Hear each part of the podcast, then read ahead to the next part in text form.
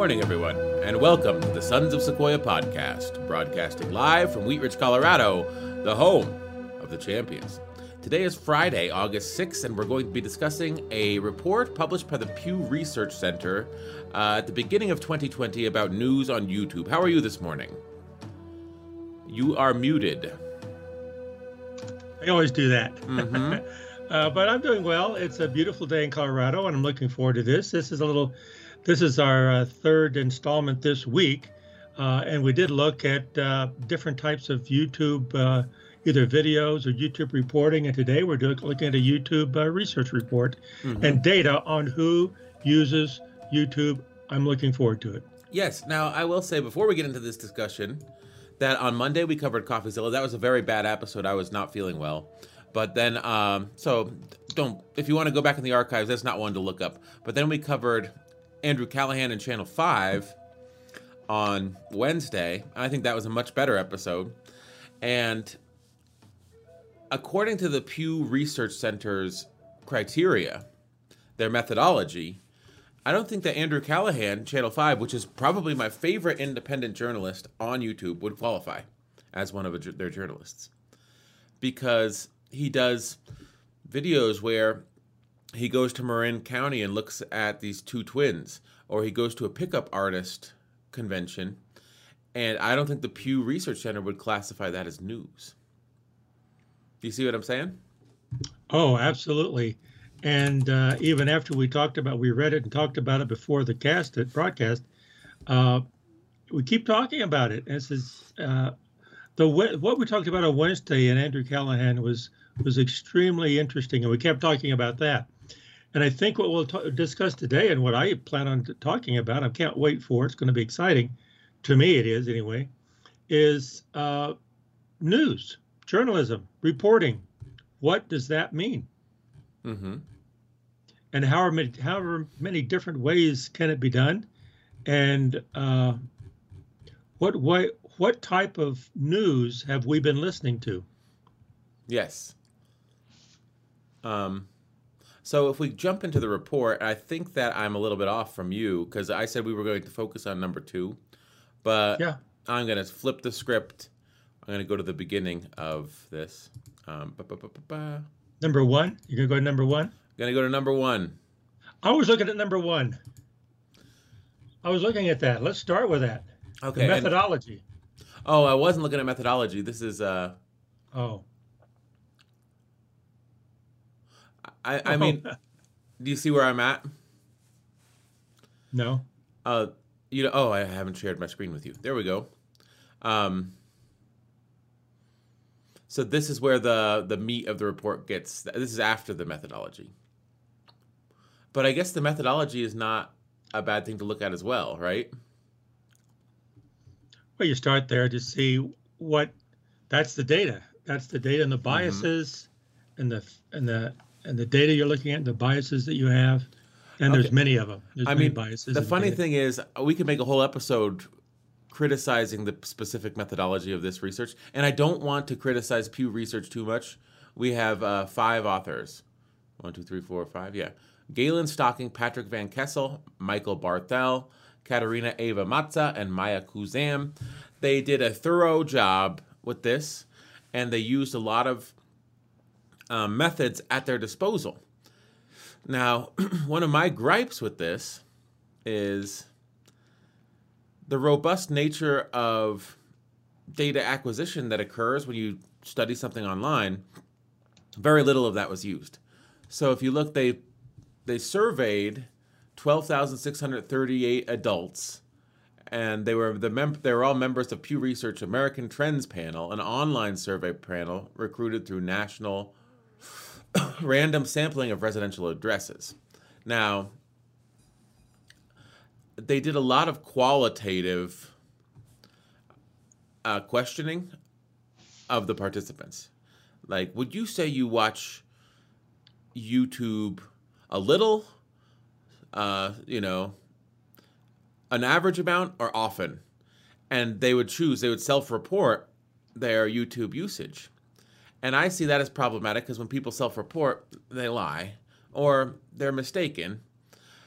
I, I think that with digital means at their disposal. And now people wouldn't allow this, but they'd say, "Oh, let me install an app on my phone and my computer, and you can see my screen time on YouTube, and you can see the videos that I've watched."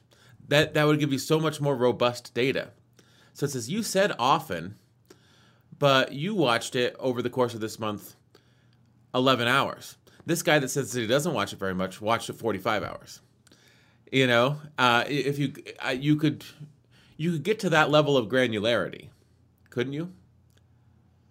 Oh, absolutely. Uh, if you ask a teenager, do they really use their phone that much? And they'll say, no, not that much. You ask a grandparent, do you use your phone that much? You say, no, not that much and the different amount of hours on the phone is significantly different. Mm-hmm. but they're going to answer the same answer. So it really depends on the basis of measurement. Uh, and I, actually, I want to get back to what you said. You know, I don't want to criticize the Pew Research statistics uh, uh at all uh, because I, I don't think I think it's easy to. It's extremely difficult, actually, because in my area, this is my area. Uh, I'll just say it is impossible to get a purely random sample to pull out statistical inferences without any biases. It's impossible.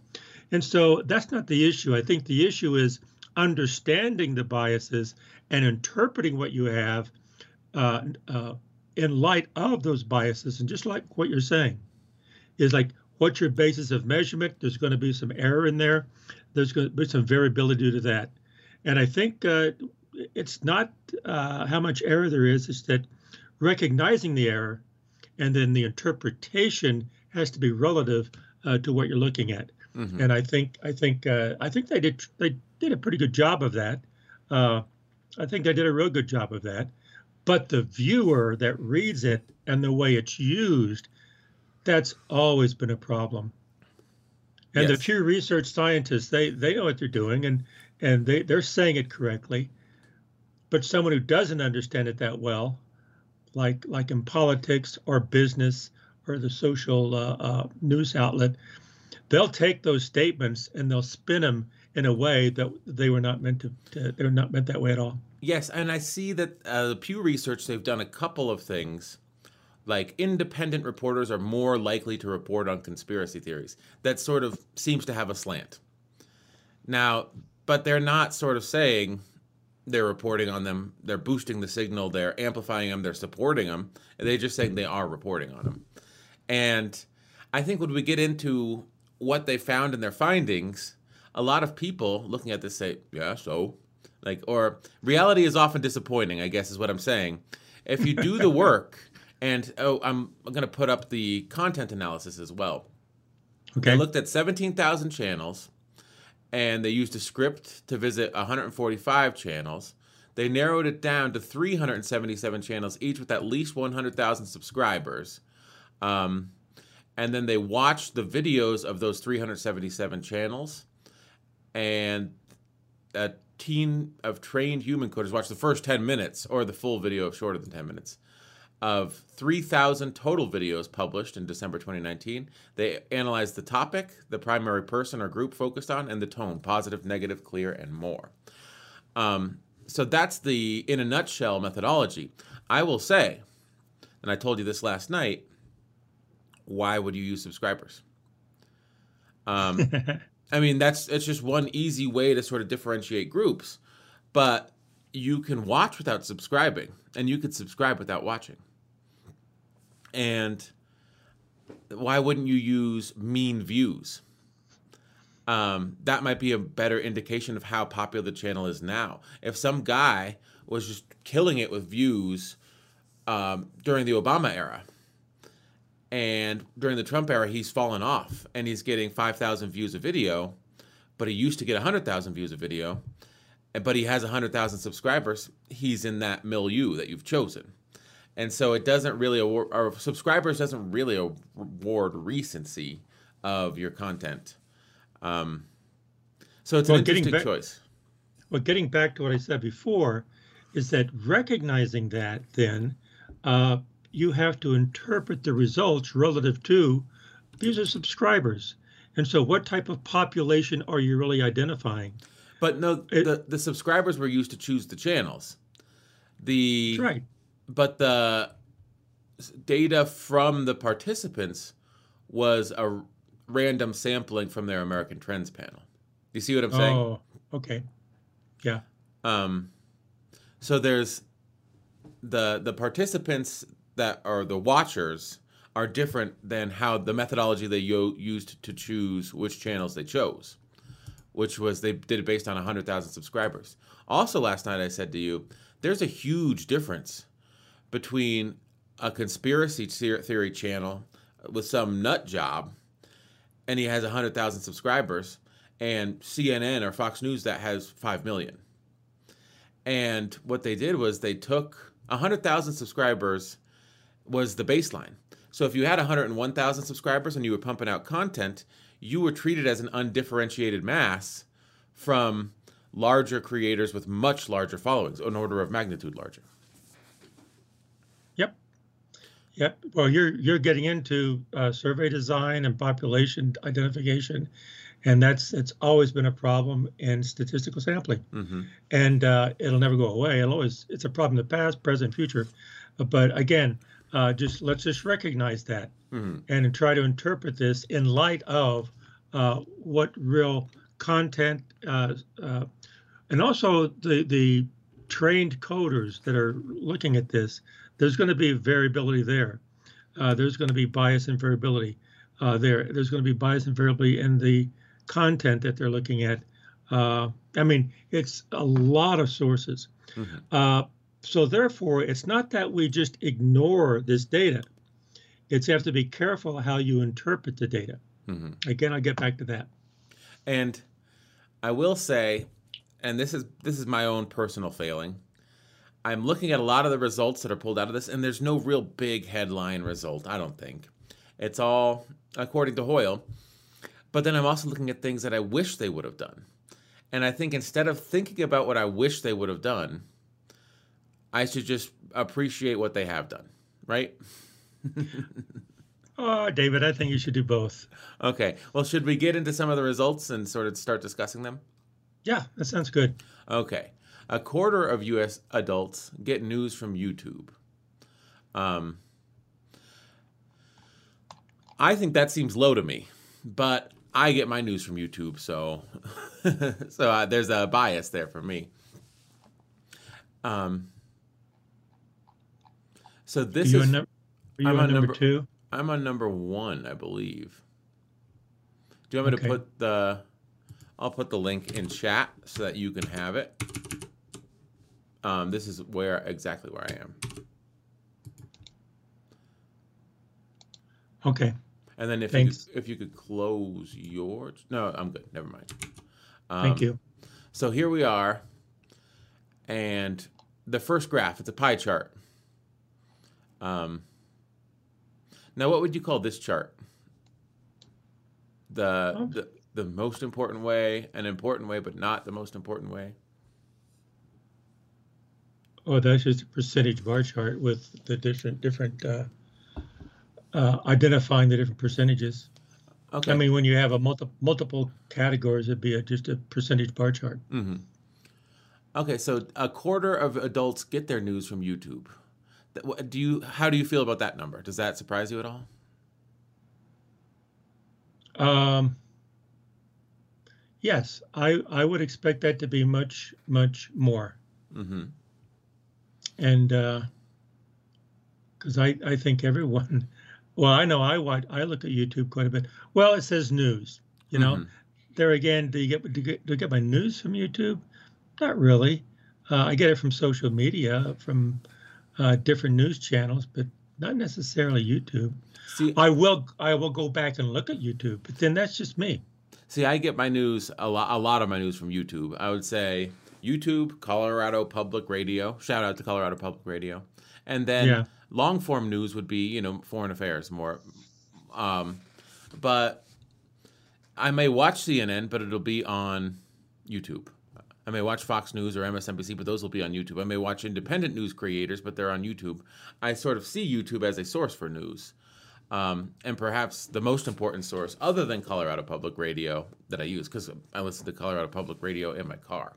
So those are my two main sources for news.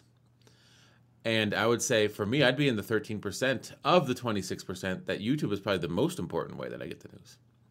And yeah, then, and also, also, I wonder if, uh, uh, first of all, uh, what do they mean by news? Uh, second, can you distribute this demographically over ages? Uh, and and uh, another way is saying, how do they how, how, how do they define news? Let's go back to how do, how do, how do you define news? Mm-hmm. What do you mm-hmm. listen to? And I think when you have opinions, people call that news. Yeah, I, I, I would I wouldn't call that news. I think they are calling that news in this. Um, yeah, see, I wouldn't call that news. That's just someone's opinion. Now, there's also like YouTube channels that I've seen that they report on other YouTube channels. Uh, there's a channel called Drama Alert with Keemstar. He says, Let's get right into the news. We have so much news today. This YouTuber did this. This TikToker did that. This so it's um, sort of like entertainment news, but on YouTube. Is that news? I wouldn't. I wouldn't call that news. There again, people will define news differently. That's not news. It's gossip. That guy. That's gossip. That's what mm-hmm. the guy. Someone else said. Someone else said. No, go to the source. I think Andrew Callaghan is news. But some people would say I wouldn't call that news. News. They, would, they wouldn't call it news. News is when you have three people that have no idea what they're talking about sitting around in suits in a studio arguing with each other. Ah, that's that's right. That's what people call news. Thank you, David. and Andrew Callaghan, he goes to the people. Mm-hmm. If it's a Q, he went to a QAnon, QAnon uh, conference, mm-hmm. and he says, "What do you believe?" And he lets them tell him what they believe. Uh, anyway, I learned a lot, so much from his, so much from what's going on, uh, from the the horse's mouth. You know, mm-hmm. I, I would say that's news. But like you said, a bunch of suits arguing back and forth about uh, something they don't know anything about. Yeah. Um. so continuing, we'll we'll never get through this whole study, but um, no. YouTube channels are a mix of independent and news organizations, and then yeah. other organizations. I see that sort of more like trade publications. Like if you're, I don't know, a news adjacent or like the Pew Research Center. They're not a news organization, but they have a YouTube channel and they publish videos. If that makes sense. Um, now, would the other organizations be like uh, uh, technical journal articles uh, that publish or journal articles that are uh, vetted, that are researched, that are peer reviewed? I would doubt that any journal that's a technical journal that's vetted, researched, and peer reviewed has over 100,000 subscribers on YouTube. Oh, good point. So I would say probably not. But if um, they did, there. It could, yeah. Um, now this this was a big takeaway. Where where is the top here? Oh. Um, people are that often get their news, the news outlets and independent channels are the same. Now that's a self-report, though, right? Do you get mm-hmm. your news sometimes from YouTube, or do you get your news often from YouTube? That's there's no real qualitative measure of that. You're just asking the people that you poll to sort of put a judgment on something that's not that could be quantitative. If you were able to see their viewing activity, you could say people that watch more than 10 hours of news a week are more likely to favor independent channels. But instead, they say, do you watch it sometimes, hardly, or often? And that's less, you get less information that way. Um, just under half YouTube news channels are oriented around a specific personality. Um,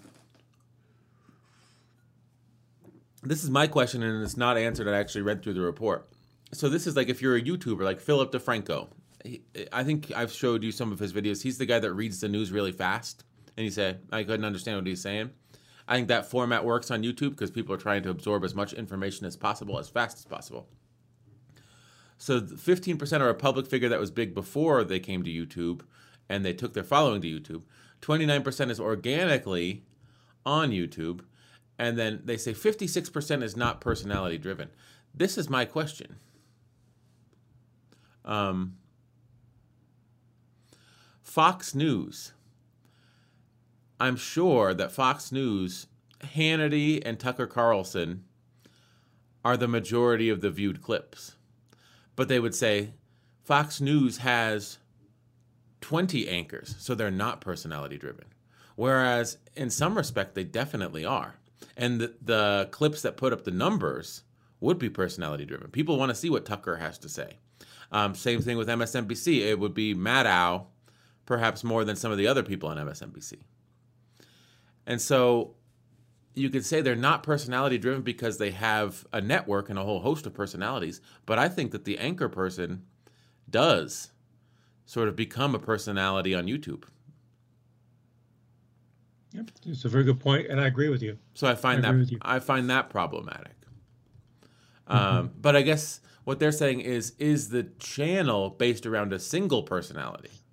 That's their criterion. Yeah, they're Um, looking at, at channel popularity. hmm Yeah. I think about tech YouTubers that sort of do the tech news and the latest gadgets, and I think of Linus Tech Tips versus MKBHD. Those are two of the largest tech channels. MKBHD is Marques Brownlee, and he's the host of every single video on that channel. Now, Linus Tech Tips, that's Linus Sebastian, but he probably hosts 20% of the videos on the channel, and the other 80% are hosted by other people on his staff. So is that a personality driven YouTube channel still? I mean, I feel like it is because you get to know the people on a staff and you say, oh, so and so is hosting this video. Oh, so and so is hosting this video. Um, but I think according to their methodology, it wouldn't be. Right? Because there's multiple personalities. Probably that's true, but on the other hand, they're just looking at uh, uh, what what this what they're looking at is just trying to categorize from the the viewers and the coders. Uh, is there a public figure or is there a YouTuber that's got popular with it? And so I think that um, when you're looking at uh, YouTube news, uh, what they're doing is like the origination of it, not necessarily the delivery of it. Like how did how did they come about? How did they get? Th- this is more valuable on to me. It's more valuable on um, how did these channels get get uh, uh, created uh, than how do they survive?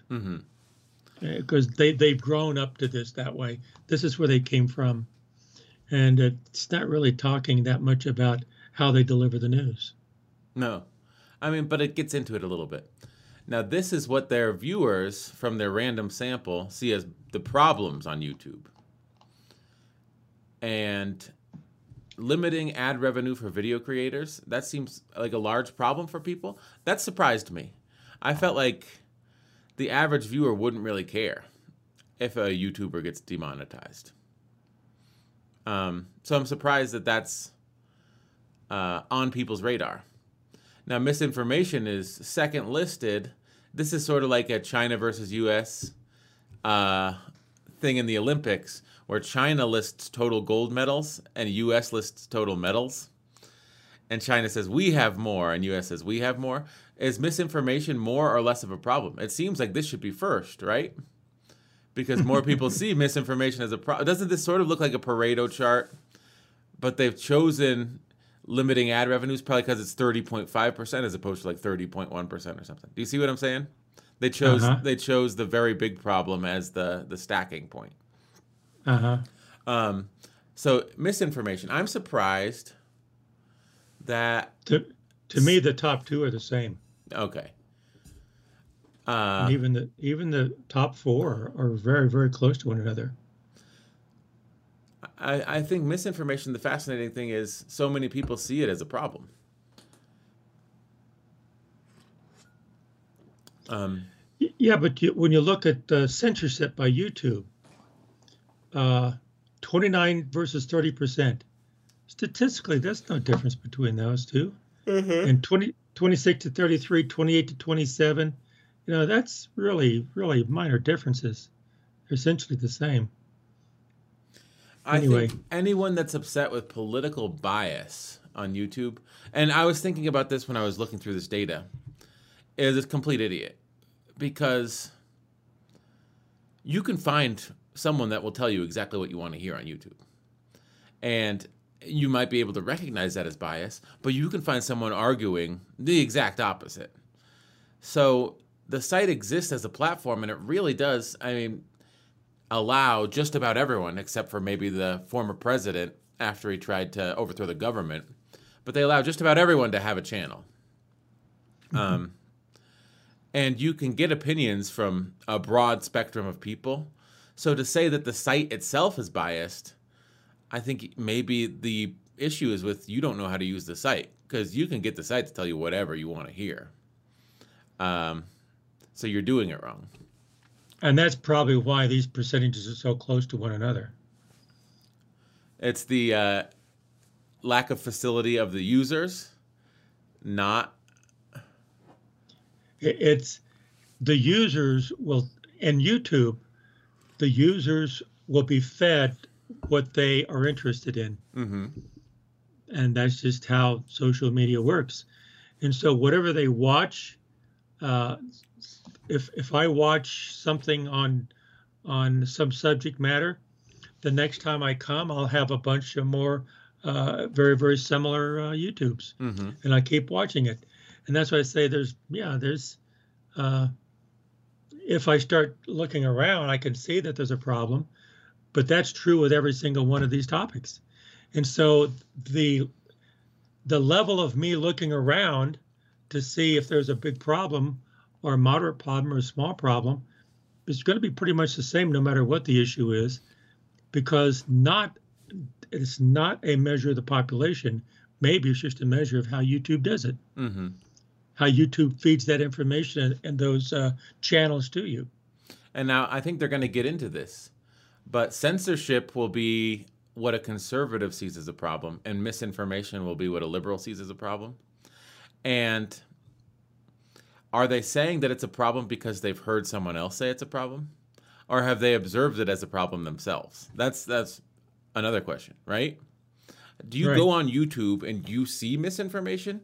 Or do you listen to a news report on YouTube that tells you that there is misinformation and it's causing people to to act out in strange ways. Do you go on YouTube and see censorship, or do you go on YouTube and have someone tell you that with YouTube, censorship is the problem? Well, it's like, well, that person's allowed on YouTube. They're not censoring him. So is it really a problem? Good point. Okay. Independent YouTube channels covered QAnon conspiracy theories much more frequently than news organizations. Well, I think the jewel in the crown of QAnon coverage we covered on Wednesday, which was Andrew Callaghan with Channel 5 and his video about the Q conference.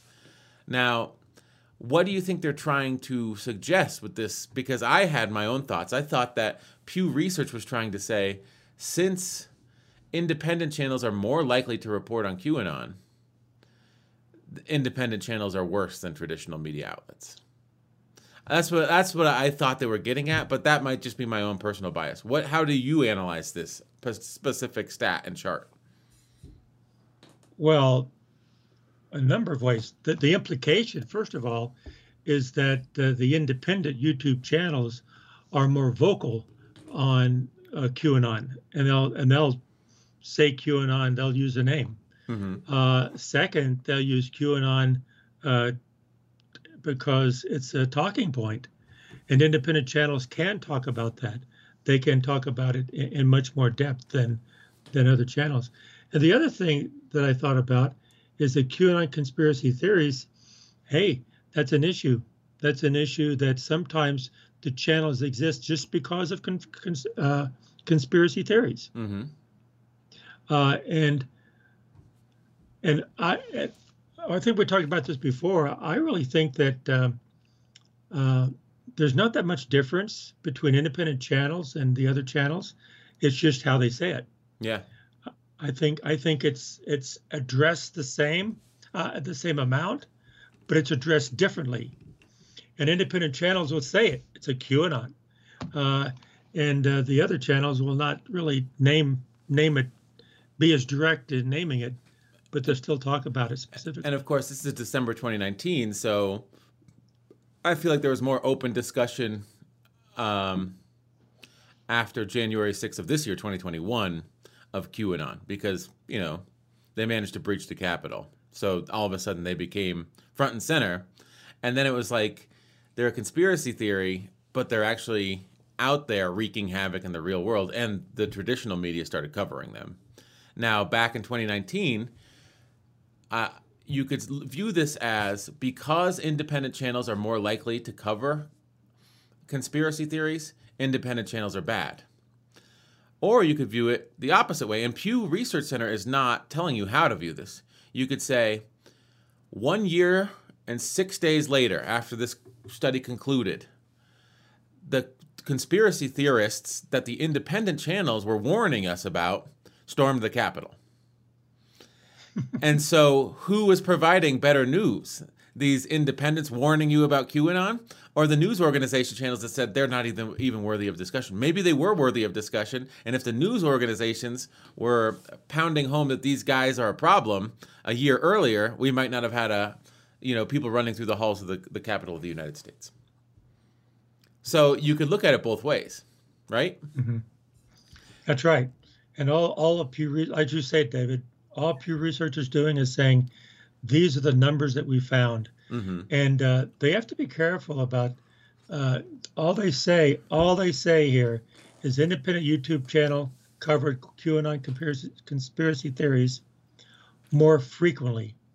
They didn't say why. Mm-hmm. They didn't say the content, and that frequently is just probably is just uh, the percentages is all it is. And they didn't say they advocated the conspiracy theory. They may have just no. described or explained or condemned the conspiracy theory or even or even named it by name. Named like it, QAnon. and then, like if you named it and you condemned it, that's the same as if you named it and you promoted it, according to this chart. You know, or just use a name. Wow, there's QAnon. Mm-hmm. Boom, they've named it. Uh, or they can say there are uh, paramilitary groups that really that uh, well, you really didn't use the word QAnon, but you really described it. Mm-hmm. And uh, the, the other, which now's a good time, I want to also mention, I was thinking about this, is that really all this is doing is talking about percentages and reporting what they saw. Mm-hmm. There's no interpretation really, because uh, when they say these things like independent uh, YouTube channels covered more frequently than news channels, news organizations, it's how they defined it, and they're just reporting what exists. Mm-hmm. So it's more of a, a business intelligence approach. It's not really an analytics approach where you go in and analyze things and predict things and, and say this is what's happening within our country, yeah. uh, within our news channels. They're not doing that. They're just reporting the, the, the data in statistical form uh, the way they've measured it. I think this is one of the areas where I thought I wish they would have gone further, or I wish they would have sort of undifferentiated their sample of channels. So I would have liked to see a correlation matrix between number of subscribers and your propensity to report on conspiracy theories. If you're closer to the 100,000 mark, are you more likely to report on conspiracy theories? If you're closer to the 10 million mark or whatever the top subscribed news channel is, are you less likely? So if you're an independent but you have 5 or 6 million subscribers, are you just as unlikely to report on it as a news organization with that. So is it not whether you're news organization or independent? That's the only striation. That's the only variability. But it might just be how big are you? And if you're big, even if you're independent, you're unwilling to report on it. And if you're small, even if you're a news organization, you are willing to report. Uh, do you see what I'm saying? Yeah, or it could be the other way. Mm-hmm. You're right. I, that they could go deeper, and I think they did have the data. Uh, they just chose uh, again, I think also these organizations, you have to be careful how you present the data. Mm-hmm. Uh, this is very uh, bland. It's very uh, just the numbers only, just the data, just the information. Uh, they didn't have statistics to where it impl- uh, implicated different types of interpretations. So the the correlation matrix just says, oh, there's correlation, so therefore there's there's causality. So maybe that's why they didn't do it. I don't know. Or maybe uh, a correlation matrix wouldn't reveal anything.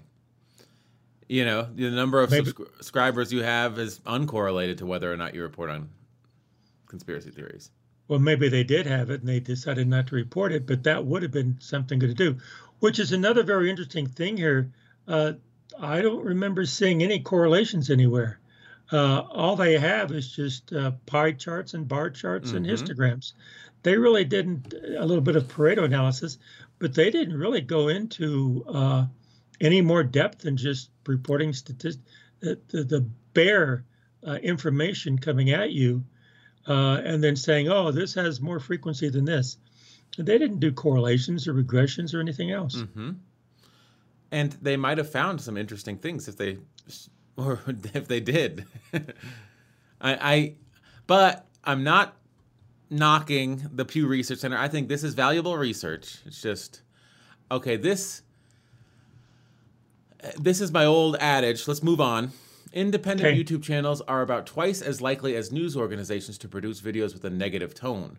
Now, what they did was they'd have human coders look through the video and they would have them take each statement and decide whether the statement was positive or negative.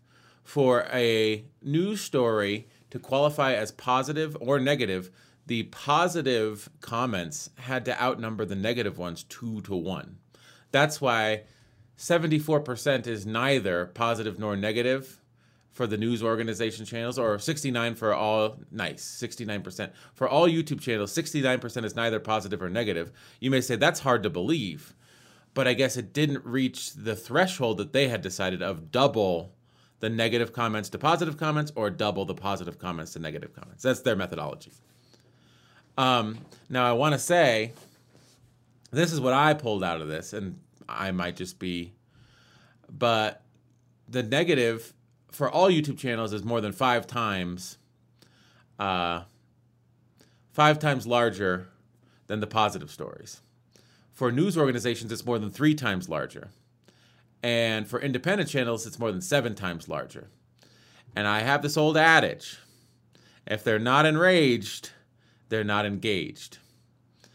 I think a lot of the purpose of uh, media, period, full stop, but also media on YouTube, is to present a topic and get you enraged about it.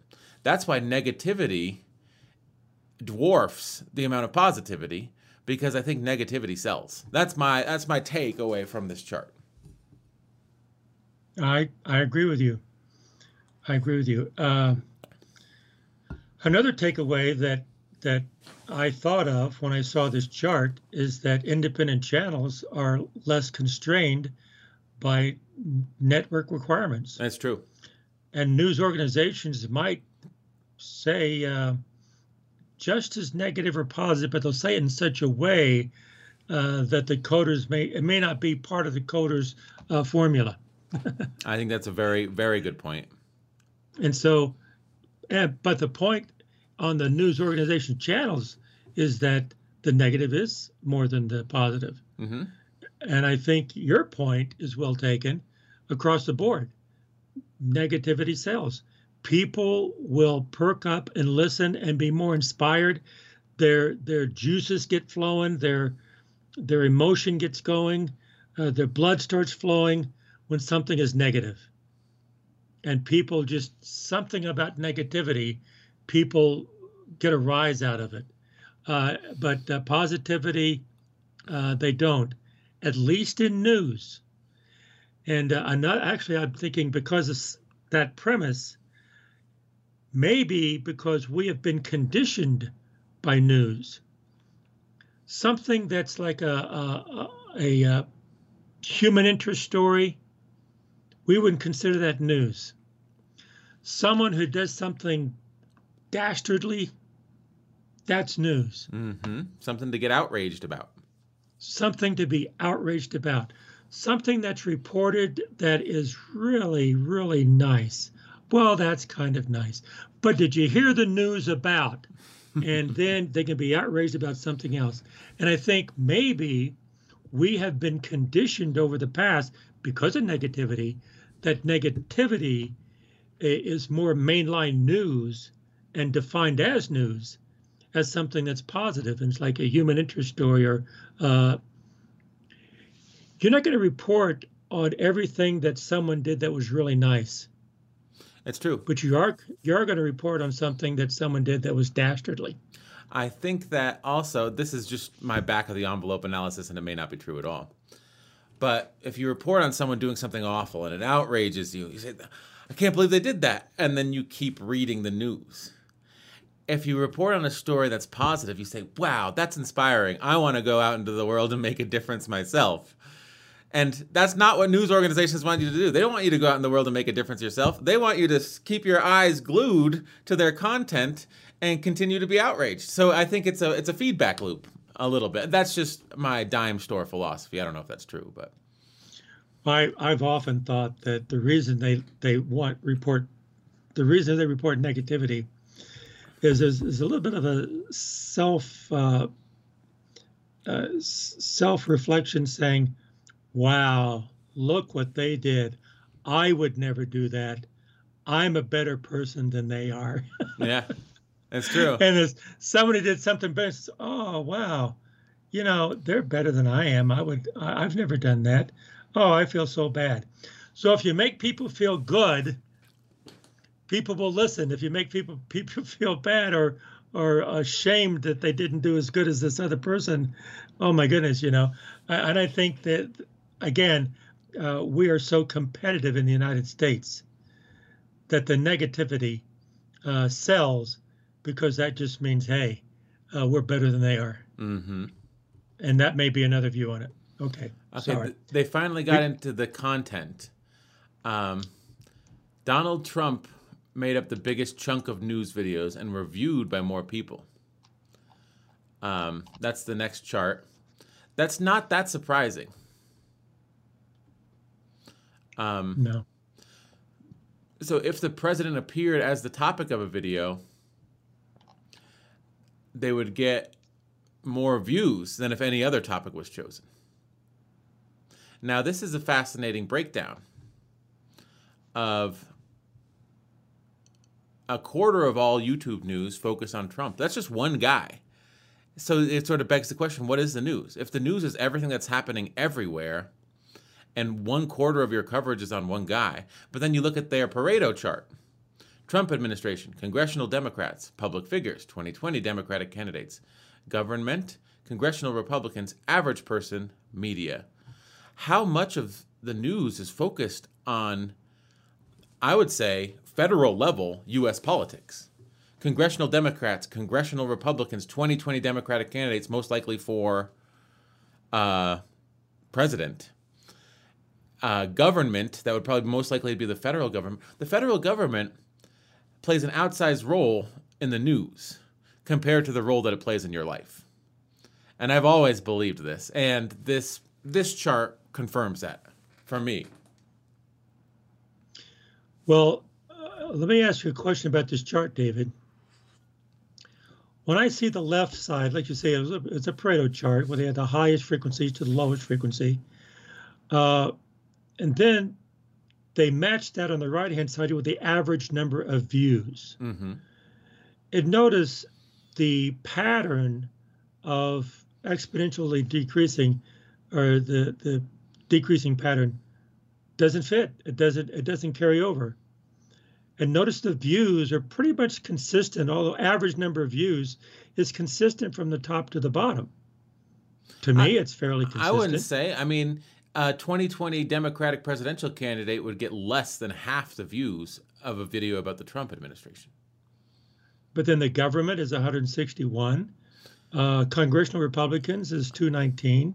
So that's average person 30 percent 30 percent less than a video about the Trump administration. You know, average person is uh, roughly half of the views. That would, I mean, 50 percent is a significant drop off, right? I think the chart itself, I think, is a little wonky in sort of showing the differences between the two. Because, well, know, what I see on the what I see on the right hand side is the uh, what people look at mm-hmm. is not the same pattern as what people show. Yeah. The left hand side is what they show. The right hand side is what they actually look at.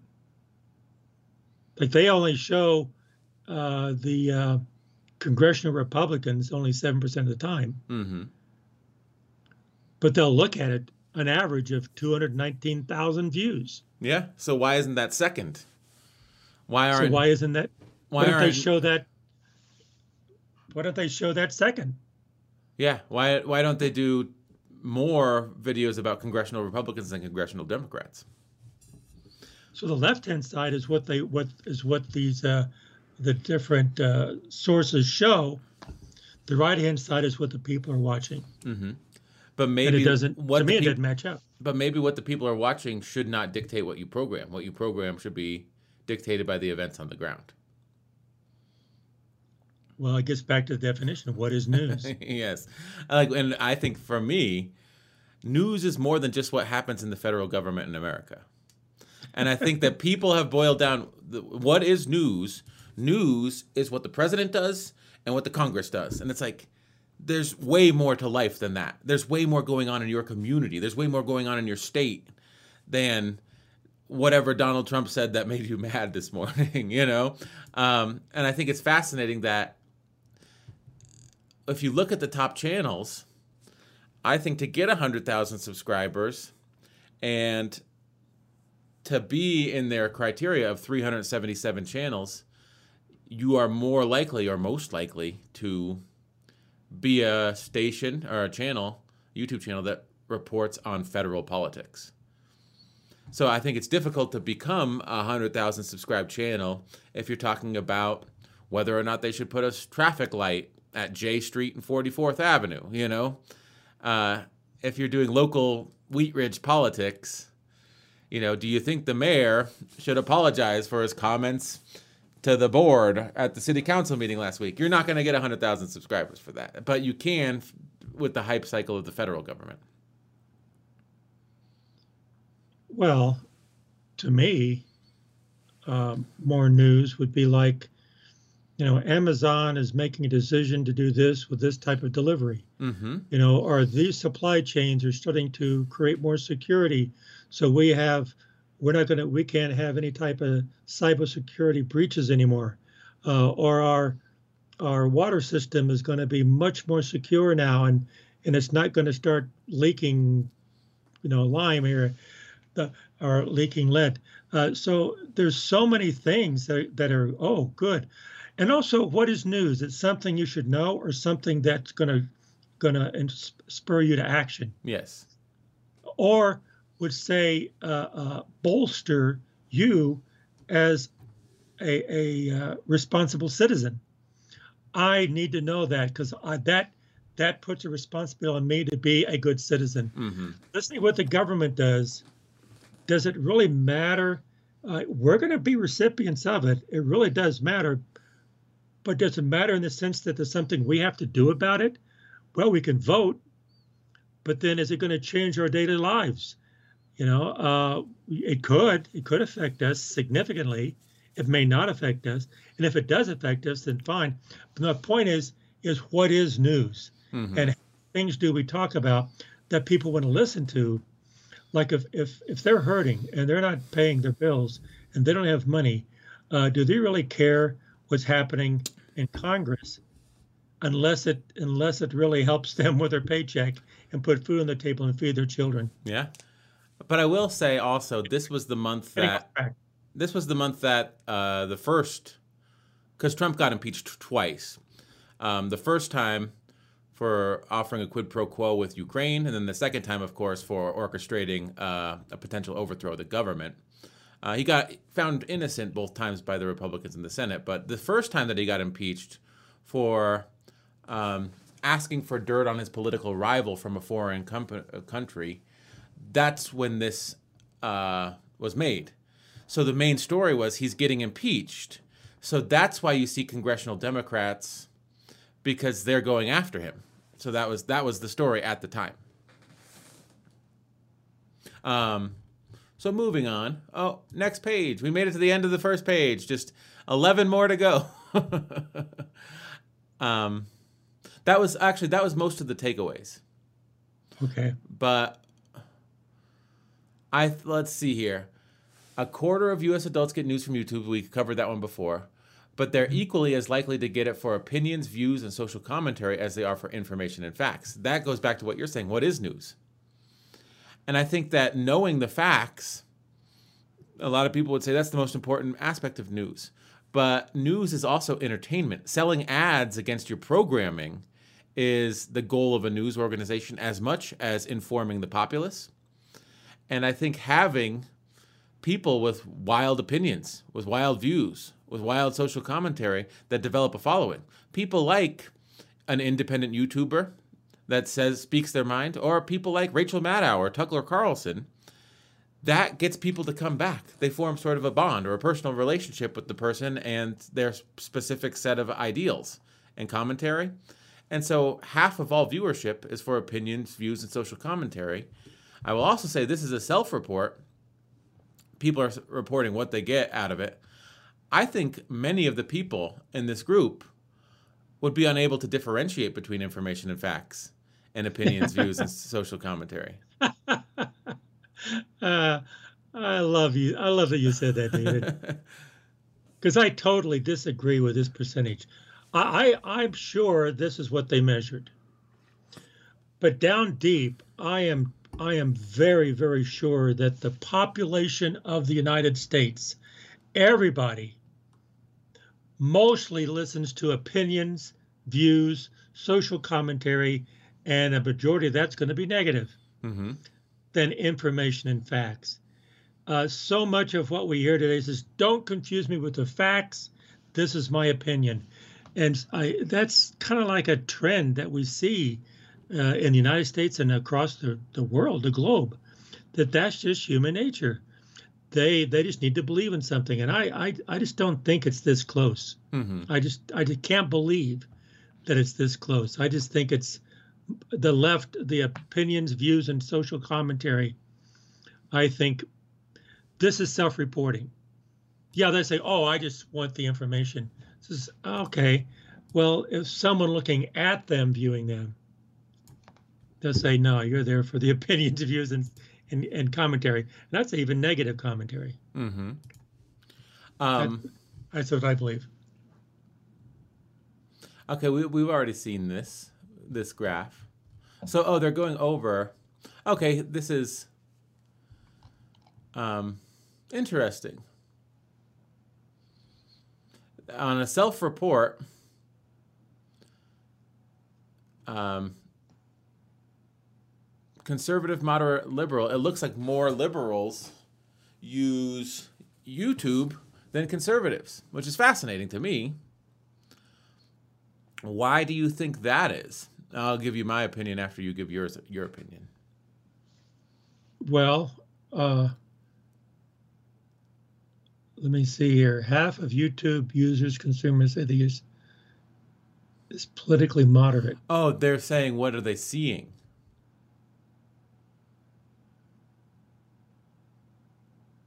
Yeah. This isn't uh, how do they they they don't identify themselves as a conservative or a moderate or a liberal. They're saying when you see a video, would you label it as this? Right. Okay, I, I have an opinion on this now. Now that I know what the graph is showing. Yeah. Again, those percentages are all pretty darn close to one another. I don't I don't see anything that jumping out at me. But the liberals you- tw- twice as high as the conservative. That's that seems significant to me. And this is why I think that is. Because to a liberal, the news, ABC, NBC, CBS is moderate. But to a conservative, the news, ABC, NBC, CBS is liberal. The only thing that's moderate is conservative. That's why I think you have the numbers the way they are. Well, that's a very good. That's very good. I I kind of agree with that. But to I guess my statistical background, uh, because I'm a statistician, uh, these numbers are to me may be significant, but they're not. They're not that big. hmm I mean, if it was 10 to 40, yeah. But I think the sample size here is 377. Uh, that's a pretty large sample size, and, and I'm sure they're statistically significant. But no, it's But still- the twelve thousand six hundred people that repeated th- that completed the survey. Oh, okay. This is the impressions of the viewers that they sampled. They gave them a survey. oh, this is twelve thousand. Oh, then that's that's it. I'm sorry. I'm sorry. Yes, I'm mixing up the numbers. Because the, Yeah. the ch- the channels themselves, they did analysis on the channels, but they also had twelve thousand six hundred people complete a survey, and this I is from get you. them. And once again, I mean, there's no I think your your point is well taken, David. there's no way to tell like any of those individual 12,600 people what they consider moderate, liberal, or conservative. So, what are you really measuring? You're measuring someone's sort of internal definitions, and for every single person, they might be different. So, I'm not sure that what you get is very all that useful in the end. Um, I agree. Moving on. Oh, this is interesting. Demographics. Much more male than female as far as YouTube viewership goes. And then it's comparing it to the US population. And sort of predictably, younger more than older get their news from YouTube. Um, the demographics of education look relatively in line with the demographics of the population, right? hmm Um, fascinatingly enough, uh, I would say these fewer white people than the population of white people get their news from YouTube, and more Hispanics than the population of Hispanic people get their uh, news from YouTube. How do you feel about those two statistics? Because the black is a wash, don't you think? The black is 14% are new to YouTube news consumers versus 12% of the population. Yep, that's pretty close. But uh, yeah, the Hispanic is more, And Uh, white white is less. and white is less. Interesting. Yep. Um, now this is I have no. fascinating. I I have no immediate takeaway. Okay, uh, Democrat or lean Democratic, Republican lean Republican. It looks you know fifty four to forty one, and I mean we're talking three percentage points. It ends up being uh, six because it's three on either side, but fifty one to forty four. Um, it's fascinating. There there are a majority of Democrat or, or lean Democratic in this country. So when the majority of the con- of the coverage is Democratic, is that biased, or is it just a reflection of the population? Do you see what I'm saying? Yep. Yeah. Um, it's like you need to give equal time to to Republicans. It's like, but they're only 44 percent of the population. Maybe you should give 44 percent of the time to them. Uh, I don't know how much water that argument holds, but or equal time to the uh, paramilitary people who are trying to overthrow the government. yeah. Um, and they would. They have an outcry. You know, like you're trying to censor us.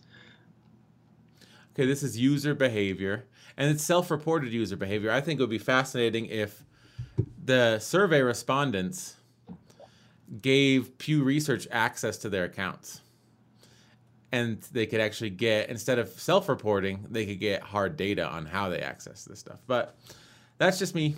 Um, I know how robust YouTube's analytics are.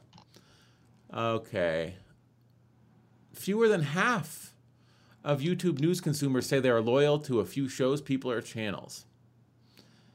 Um, and a similar share say they pay a lot of attention to who created the videos they watch on YouTube. I don't have an immediate takeaway from that. I'm just sort of surprised. I thought that YouTube was sort of a loyalty thing, but I guess it's not necessarily.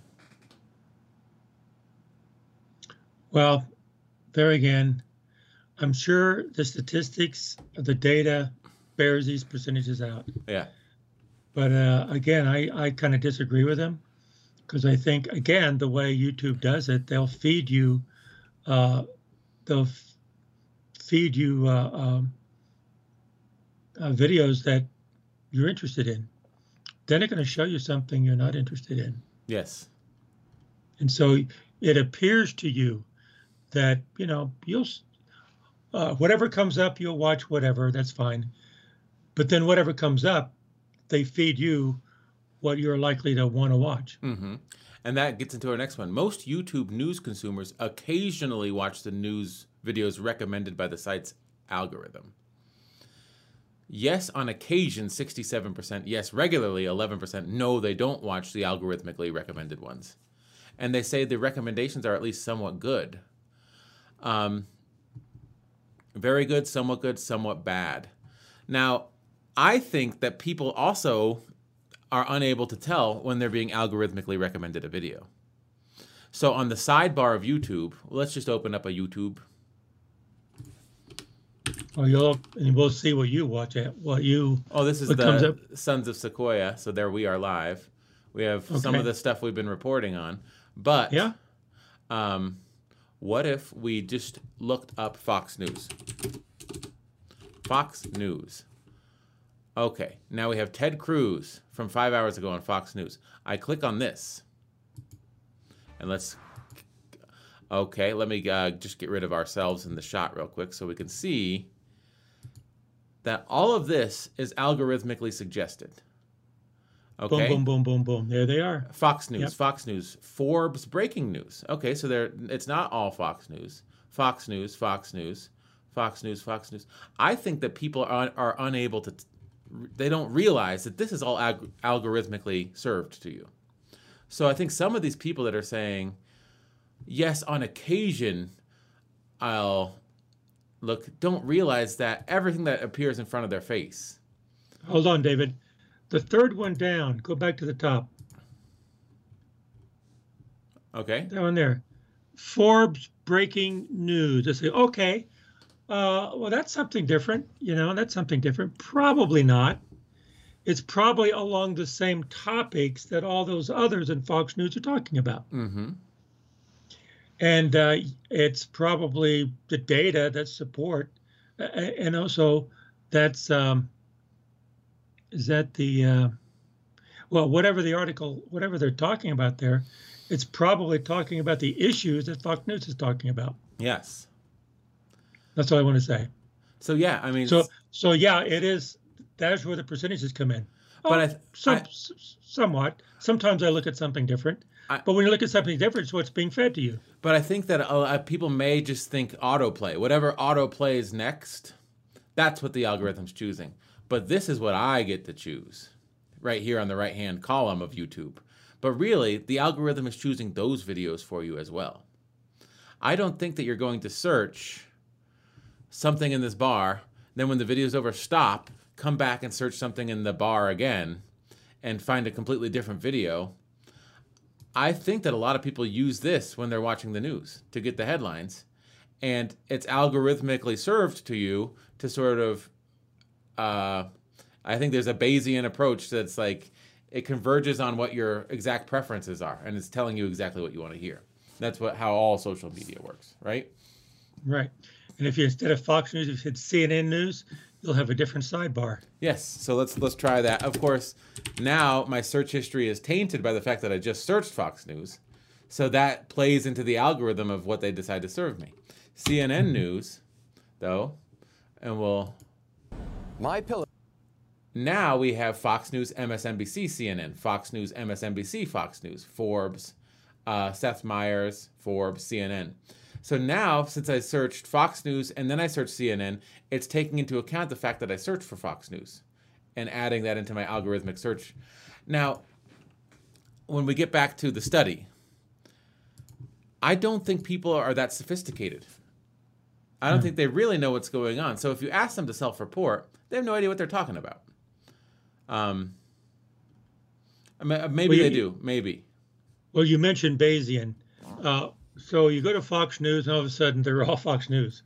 You go to CNN, and there's CN, there's Fox News CNN. hmm But if you did CNN, CNN, CNN, CNN 10 times, then you might get one, maybe no Fox News then, That's true. because you're going to be converging. It, it doesn't all of a sudden, it doesn't just go to one place to the other. It converges to what the, the mainstream is. And the mainstream is what you're clicking on and what you're interested in and what the, the viewer chooses. What the viewer chooses is what you focus in on uh, in, in a Bayesian manner. Yes, I, I think that's true. So every result plays into. Um, because Future the alg- the algorithm maximizes the the either the clicks or the view time or they have different metrics. Mm-hmm. They would have maximized that. And the way to maximize that is keep feeding them something that they're interested in. And people are interested in different things, so we don't know what people are interested in. All we know is what the clicks are Mm-hmm. and what they choose to do. And then the more those sidebars are being clicked, then that goes into more they're going to give you the same stuff. Yeah.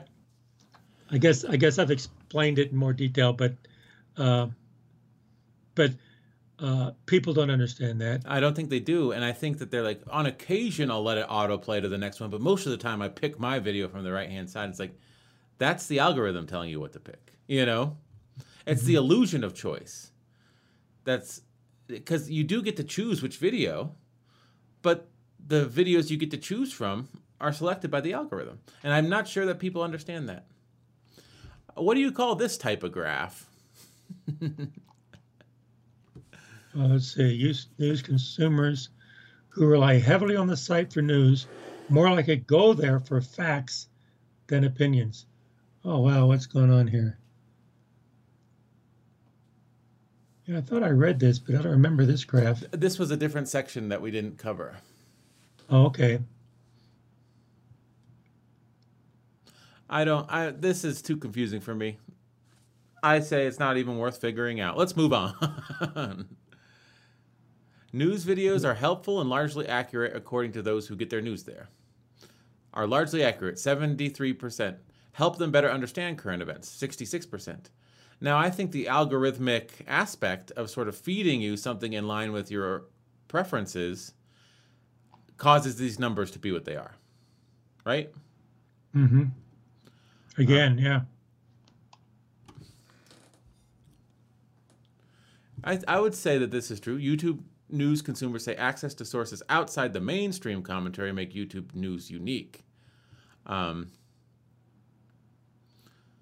so I, I, that's kind of true, but also the access to the mainstream outlets as well. So to have them all in one place, I think that's what makes it unique. Mm-hmm.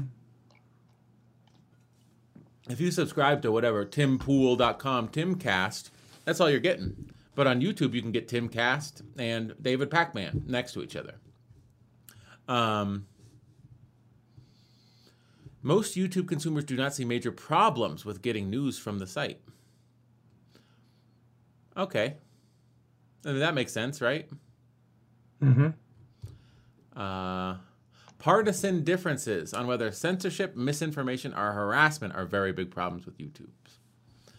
So, censorship by YouTube is the biggest problem, according to Republicans.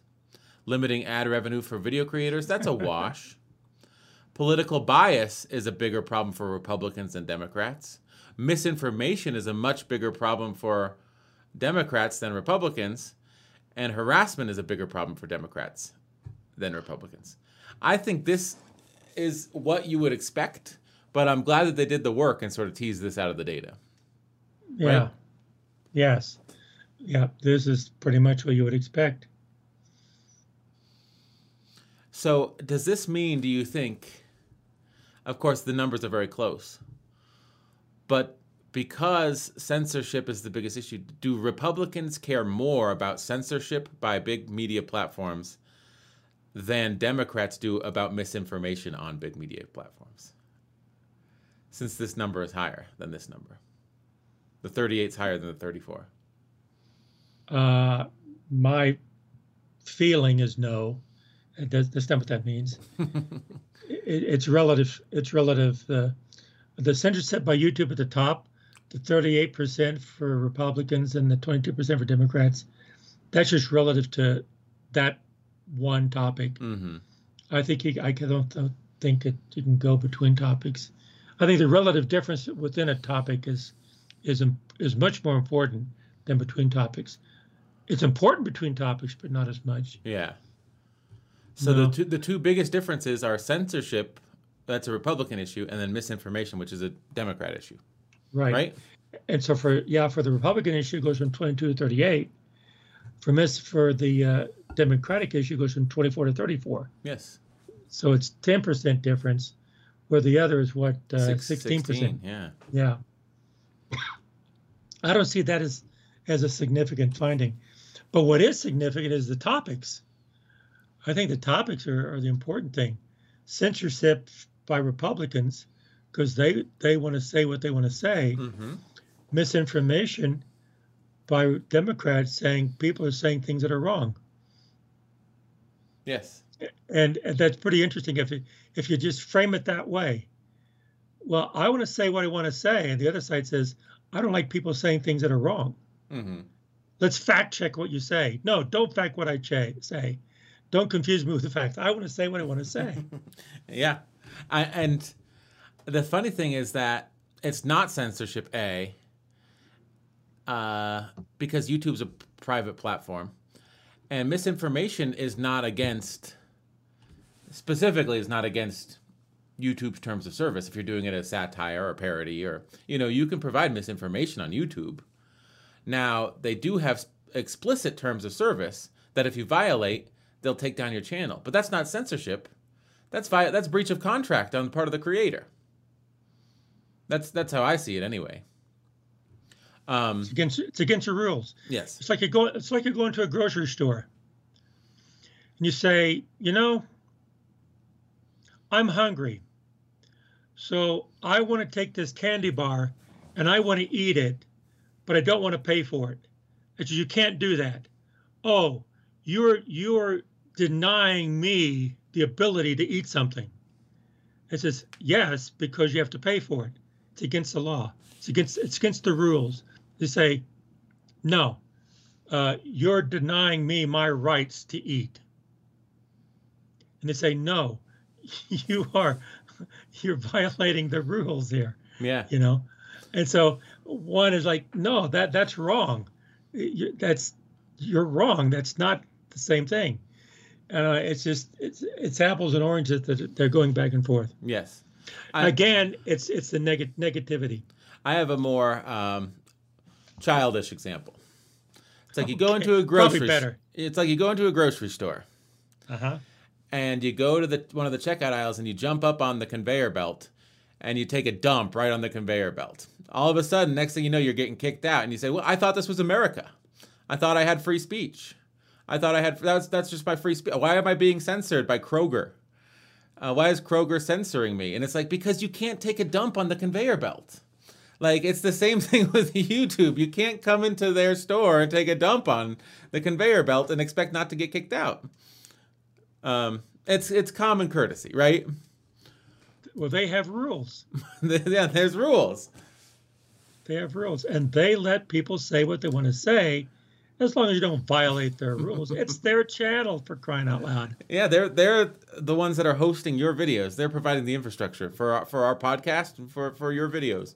So if they chose to take this down because we violated their rules, we don't really have much say in the matter, right?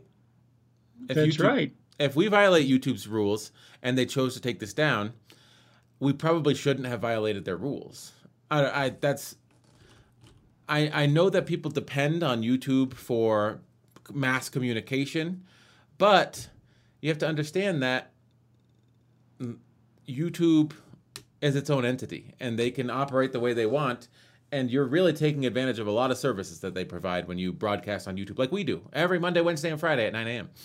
Yeah, but it's like going into a store and saying, "I want to do this." No, it's against the rules.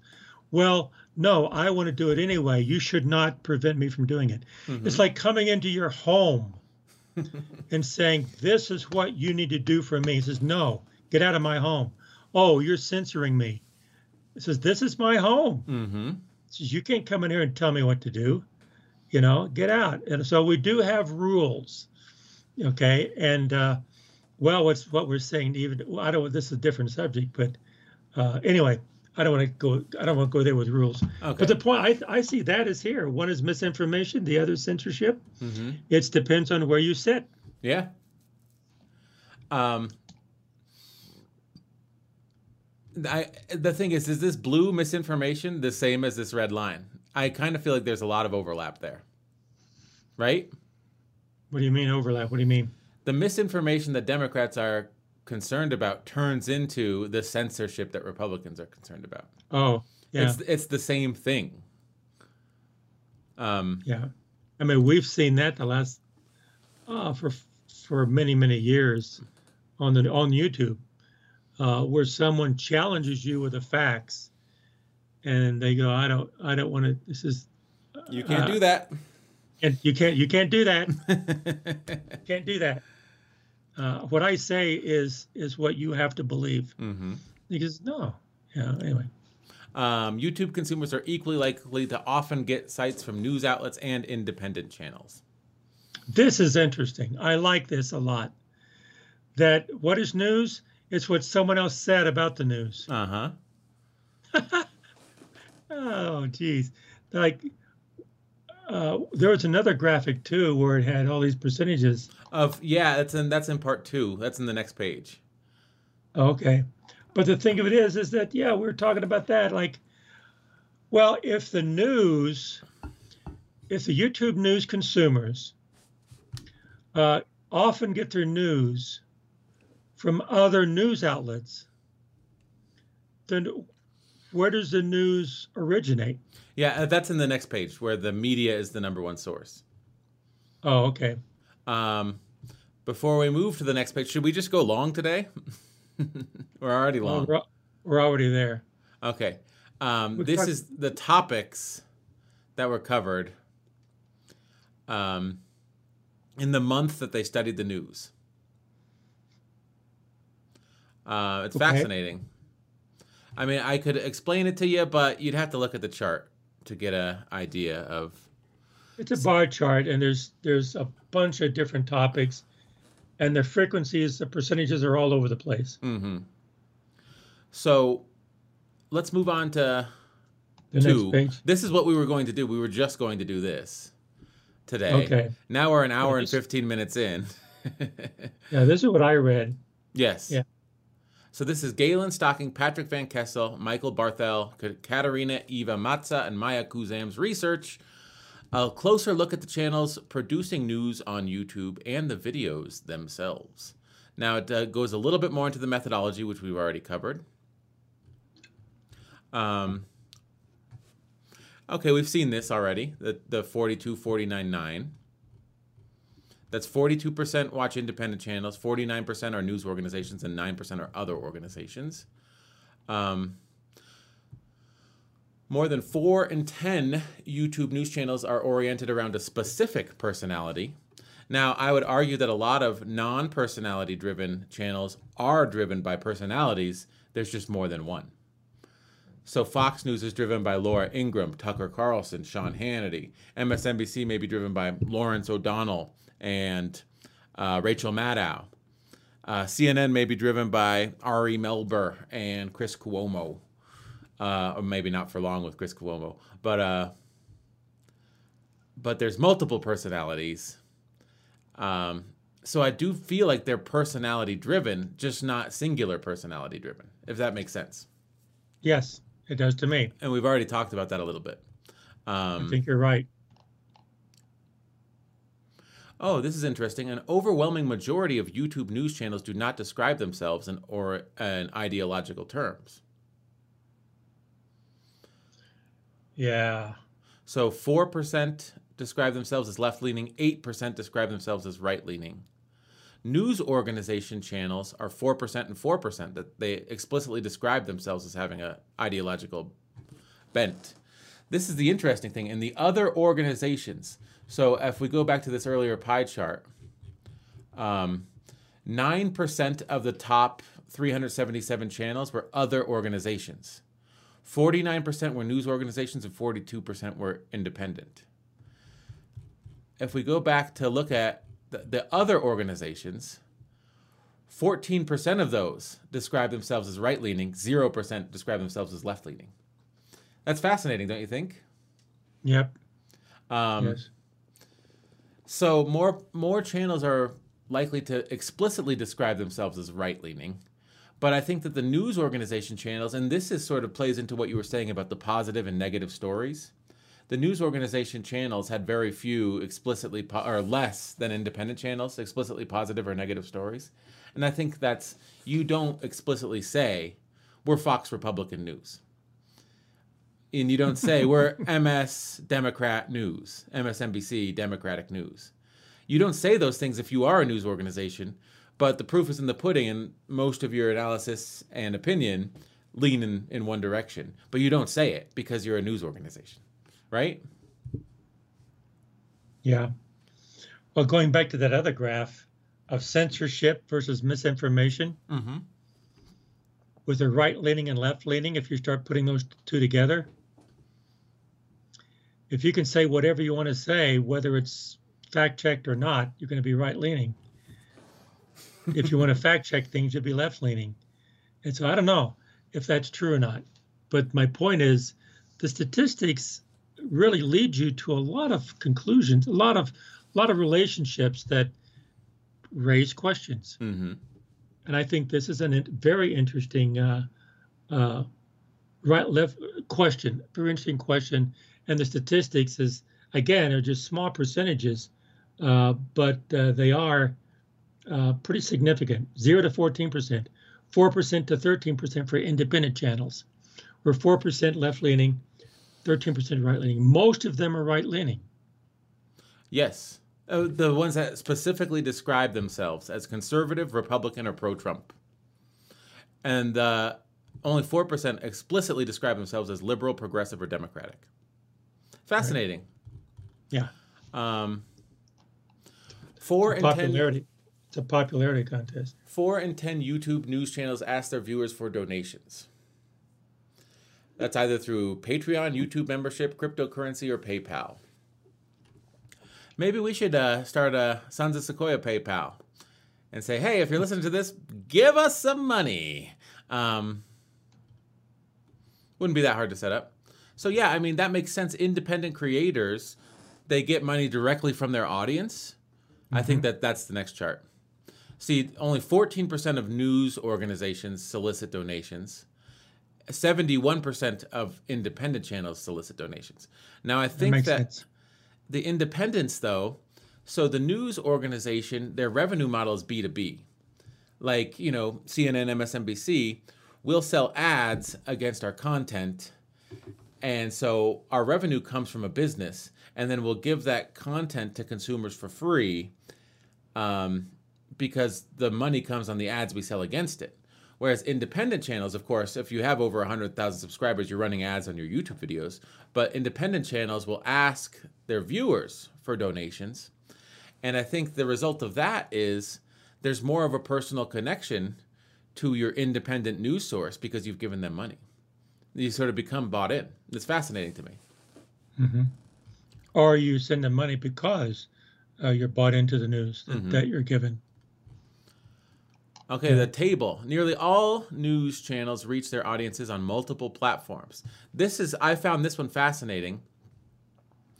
So I, I didn't I didn't understand this table. so news organizations they're on all the social medias.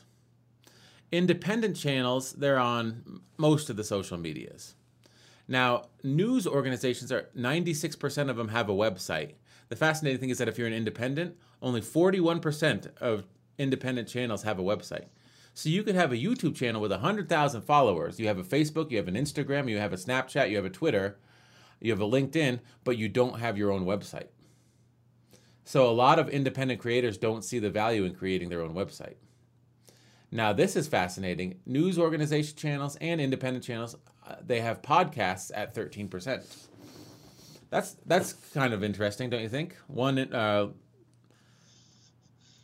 uh 13% they it's fascinating that that's uh, another and then of course news organization channels are the only ones would have, that would have developed a mobile app Mobile app because they have the ability. Yeah, mm-hmm. yeah. um, It just shows. Yeah, So I think that if you're an independent creator, you're everywhere, but I think a lot of them don't want to maintain a website themselves. So they'll just allow the social media platforms to be their their voice where they can be found. Okay, about a third of the most viewed YouTube news videos from December 2019 were about Trump's impeachment. That makes sense. Mm-hmm. Um, I mean, we could get into this, but it's too much information to sort of talk about. Um, independent channels covered QAnon conspiracy theories much more frequently than news organizations did. We've talked about this already. This is a sort of a re- repeat, right? Mm-hmm. Um, a quarter of all videos studied focused on President Trump. That's a lot. That was back in 2020. That Yeah. would be the same graph today. No, December of 2019. But still, the news organizations, one fourth of their content was about one guy. That's pretty insane to me. Because there's more than one person in the world. Here's the negative positive chart again. We've already seen this, so we can sort of glass, glaze over it. Um, oh, here's what you were talking about the types of sources cited in um, YouTube news. So the number one source that's cited in YouTube news is the media. And I was explaining this last night. It's like if the Washington Post gets a scoop, all of the news channels will report on the Washington Post reporting. So their source for the scoop is the media. Um, now, I think it's fascinating. News organizations, they'll talk to a prominent Republican, prominent Democrat, other government officials, expert, social media, average person. They'll do a poll, they'll talk to a public figure or other, and that's the Pareto analysis that goes down. Um,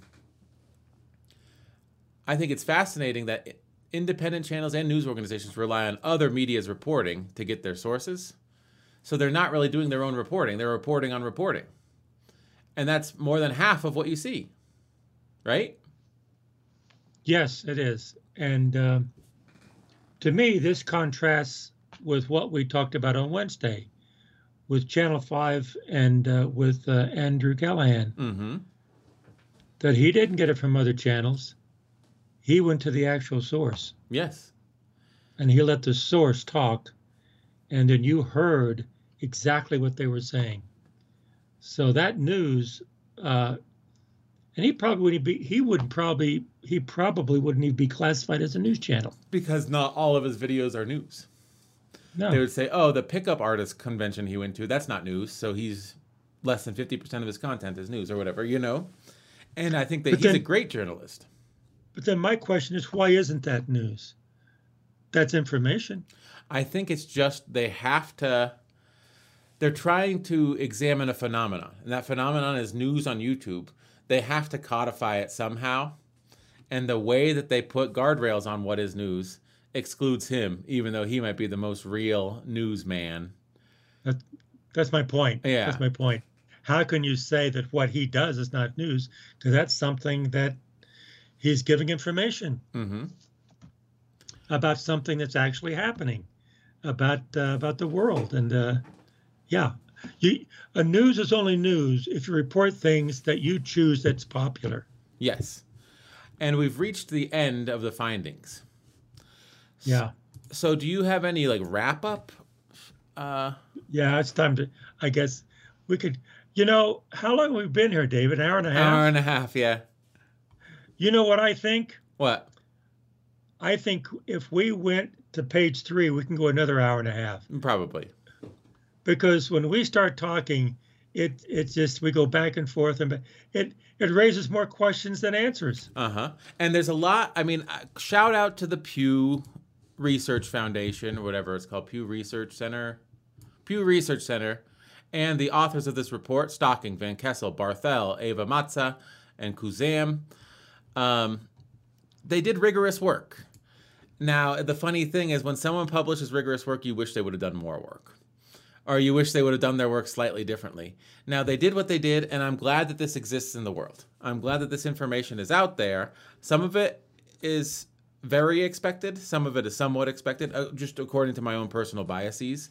But I think that the rigor with which they undertook this endeavor, I think, is a noble endeavor. Now, what you learn is not earth shattering, it's not groundbreaking, but I'm glad that it exists, that someone's done this work. Actually, I might shout out positive. I have a positive statement with Pew this research uh, because what they did was fine, was good. uh, anything when you start doing these kinds of studies and analysis and reporting and statistics there's always going to be something you can you can complain and criticize and and and review and and uh, uh, uh, identify that could be done better but i think you should also recognize what they did do and i appreciate what they did i think what they did was a good job and I think uh, that uh, this kind of stuff should be done more. Uh, and uh, they, they, uh, what they're doing is a service. Yes. So I, uh, so I, I think it's fine. I think it's fine. There's no way that you can do a perfect job when you start working with statistics. Yes, and they, they I think that this is it's useful. I could be more useful, but it's useful, and it's like everything else in the world. It's like, why didn't you focus on the things that I want you to focus on? It's like, because they were focusing on what they focused on. So, I mean, kudos to them. I think that I'll leave it at that and start wrapping up. I'm going to play the outro music and say that this has been the Sons of Sequoia podcast. Uh, we're available on YouTube Mondays, Wednesdays, and Fridays at 9 a.m. and wherever you get your podcasts. My name is David Harper. My co host has been my father, Michael Harper. Do you have anything to say before we sign off? Of Sequoia says, keep on talking, but listen more than you talk and try to understand what the other person is saying. Goodbye.